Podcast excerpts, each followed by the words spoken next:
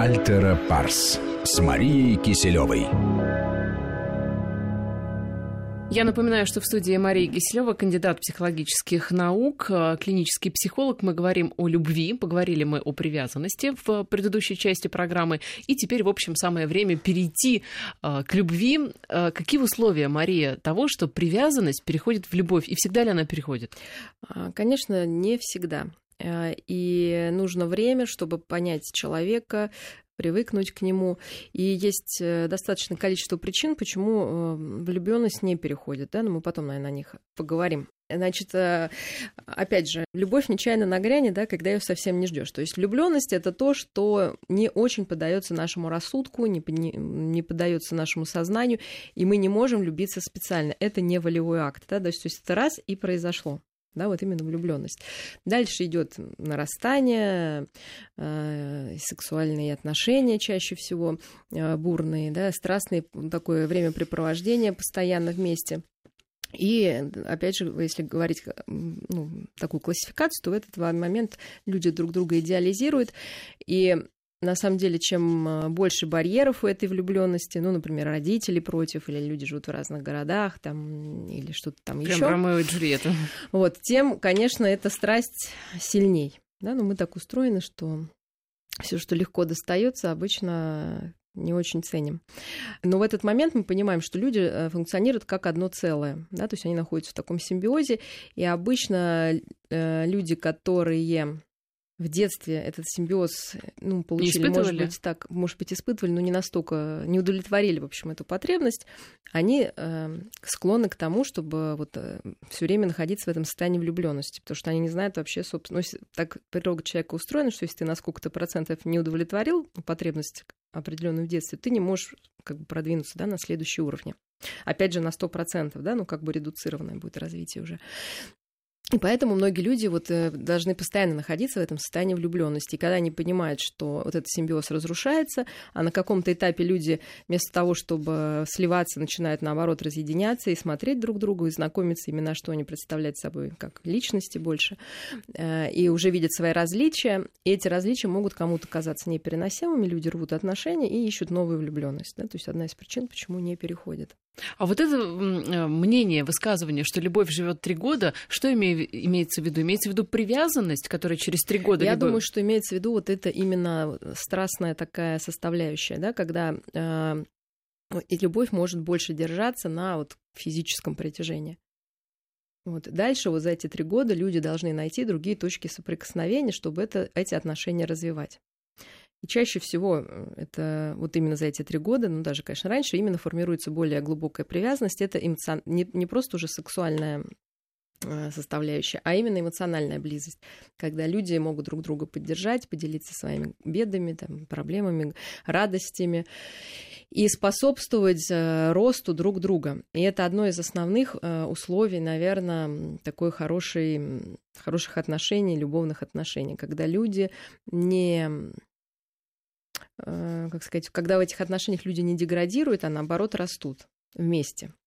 Часто бывает, что один растет, а другой остается на прежнем уровне или растет в другую сторону, да, в какую-то. И тогда люди тоже расстаются. То есть в какой-то момент люди могут понять, что э, за эти три года один изменился, да, ну, вырос у него другие цели, ценности, а кто-то остался на прежнем уровне. И тут получается конфликт очень частый, когда говорят, ну мы же были вместе, там, ну как же, у нас же все было одинаково, а оказывается, что люди прошли разный путь. Значит, где-то вот эта ошибочка была допущена при определении каких-то общих стратегий и целей не просто развития семьи, когда иметь детей, когда построить дом, а именно в личностном развитии. Да? То есть обсуждать на самом деле нужно все. Потому что когда проходит вот эта влюбленность, как говорится, любовная лодка разбилась об быт, и не только об этом, да, а о том, что люди не понимают стратегию собственного развития, э, развития отношений и э, ну, развития быта, да, то есть вот эти вещи, они после того, как влюбленность спадает, обостряются. А в чем развитие, нужно обсуждать. В чем развитие отношений может быть? Вот смотрите, стандартная угу. история.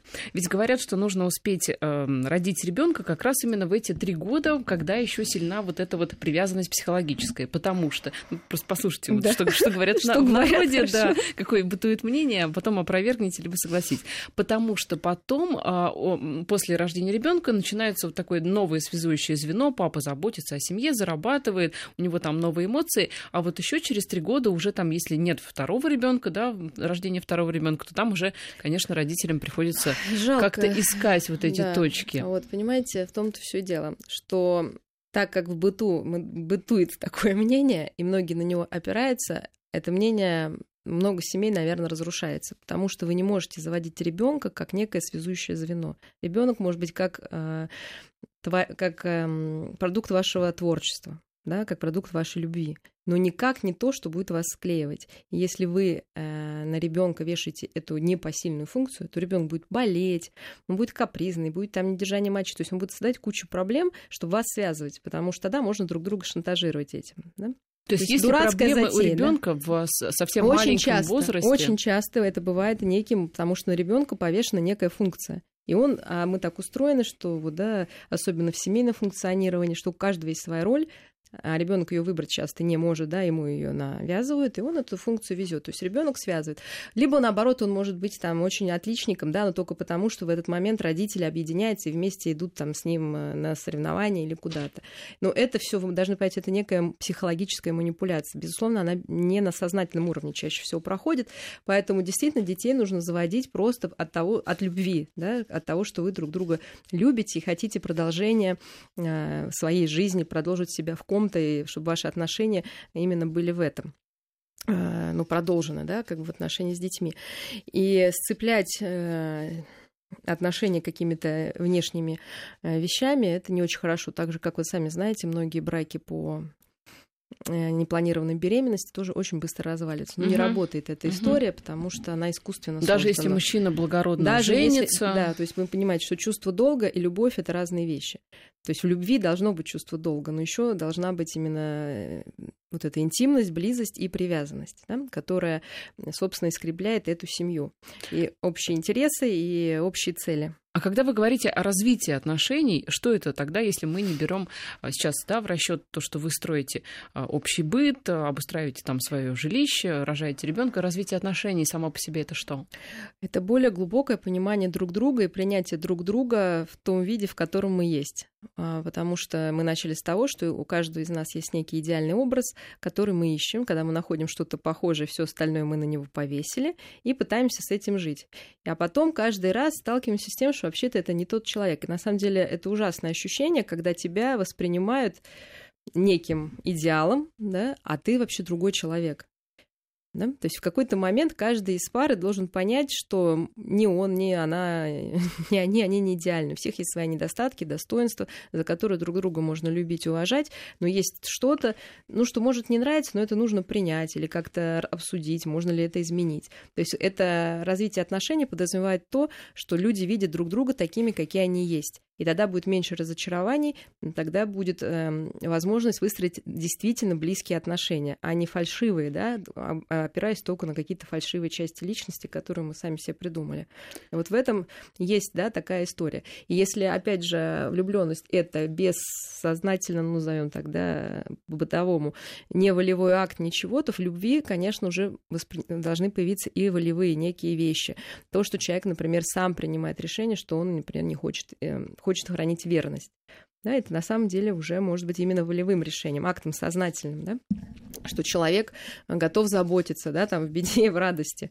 А, то, есть, то есть вот какие-то действия, иногда, может быть, это не хотеться, да, иногда хочется там с мужиками пойти пиво попить или с девчонками потусить, да, но человек делает выбор в счет ну, семейных отношений, и это уже выбор, да, а не просто как рыба на нерест пришла там, потому что ее туда, при... ну, ее туда, да, привело природой.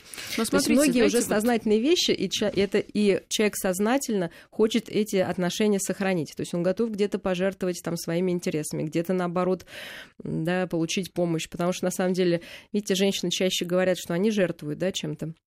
Но на самом деле умение принимать помощь тоже, то есть есть умение жертвовать, есть умение принимать И это тоже очень сложно, когда в паре кто-то один, ну, играет в одни ворота для каждого из них, да, потому что должен быть обмен вот этой энергией. И главное не считать, кто кому чего дал, да, то есть ну, много возникает, да, таких проблем, если отношения были искусственно выстроены. Да, искусственно в смысле, что на собственных проекциях. То есть ты живешь с человеком, ты не видишь его сущности, ты видишь просто свой образ, что тебе хочется его таким видеть. Угу. А лучше ли, если, например, муж решил сознательно понимая, что семья дороже пожертвовать, например, посиделками с друзьями, пришел домой из-за того, что он там пропускает посиделки, у него плохое настроение, которое он в итоге вымещает на жене. Это лучше ли?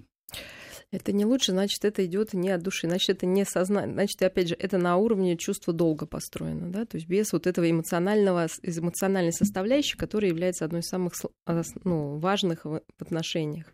Да, то есть это какой-то просто, да, это просто действительно жертвенность, которая в какой-то момент перерастает ну, в злость, да, может быть, скрытую злость. Да, да на жену и на, на да, самого да, себя. Да, да. Но смотрите, а если вот он действительно и жену не хочет потерять, и очень хочется с друзьями посидеть, ну вот он такой. Значит, он... нужно это обсудить. Да? Значит, нужно сесть в семье и обсудить, и, и решить, что сколько ему нужно этих посиделок, чтобы не страдать, да, и сколько он проведет с семьей, каким образом. То есть это всегда момент обсуждения.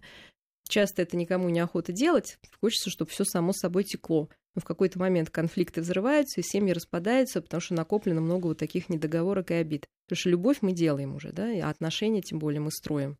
И это не само собой происходит. Да, я думаю, что э, действительно любовь это просто поле для возможных э, компромиссов, для их поиска. Это творчество. Да, да это, это и работа, и творчество, и искусство, и, и все вместе. Но есть еще такая интересная штука, как любовь невзаимная. Может быть, вы скажете, что вообще такой любви не бывает. Об этом сразу после новостей. Я напоминаю, что у нас в студии клинический психолог и кандидат психологических наук Мария Киселева.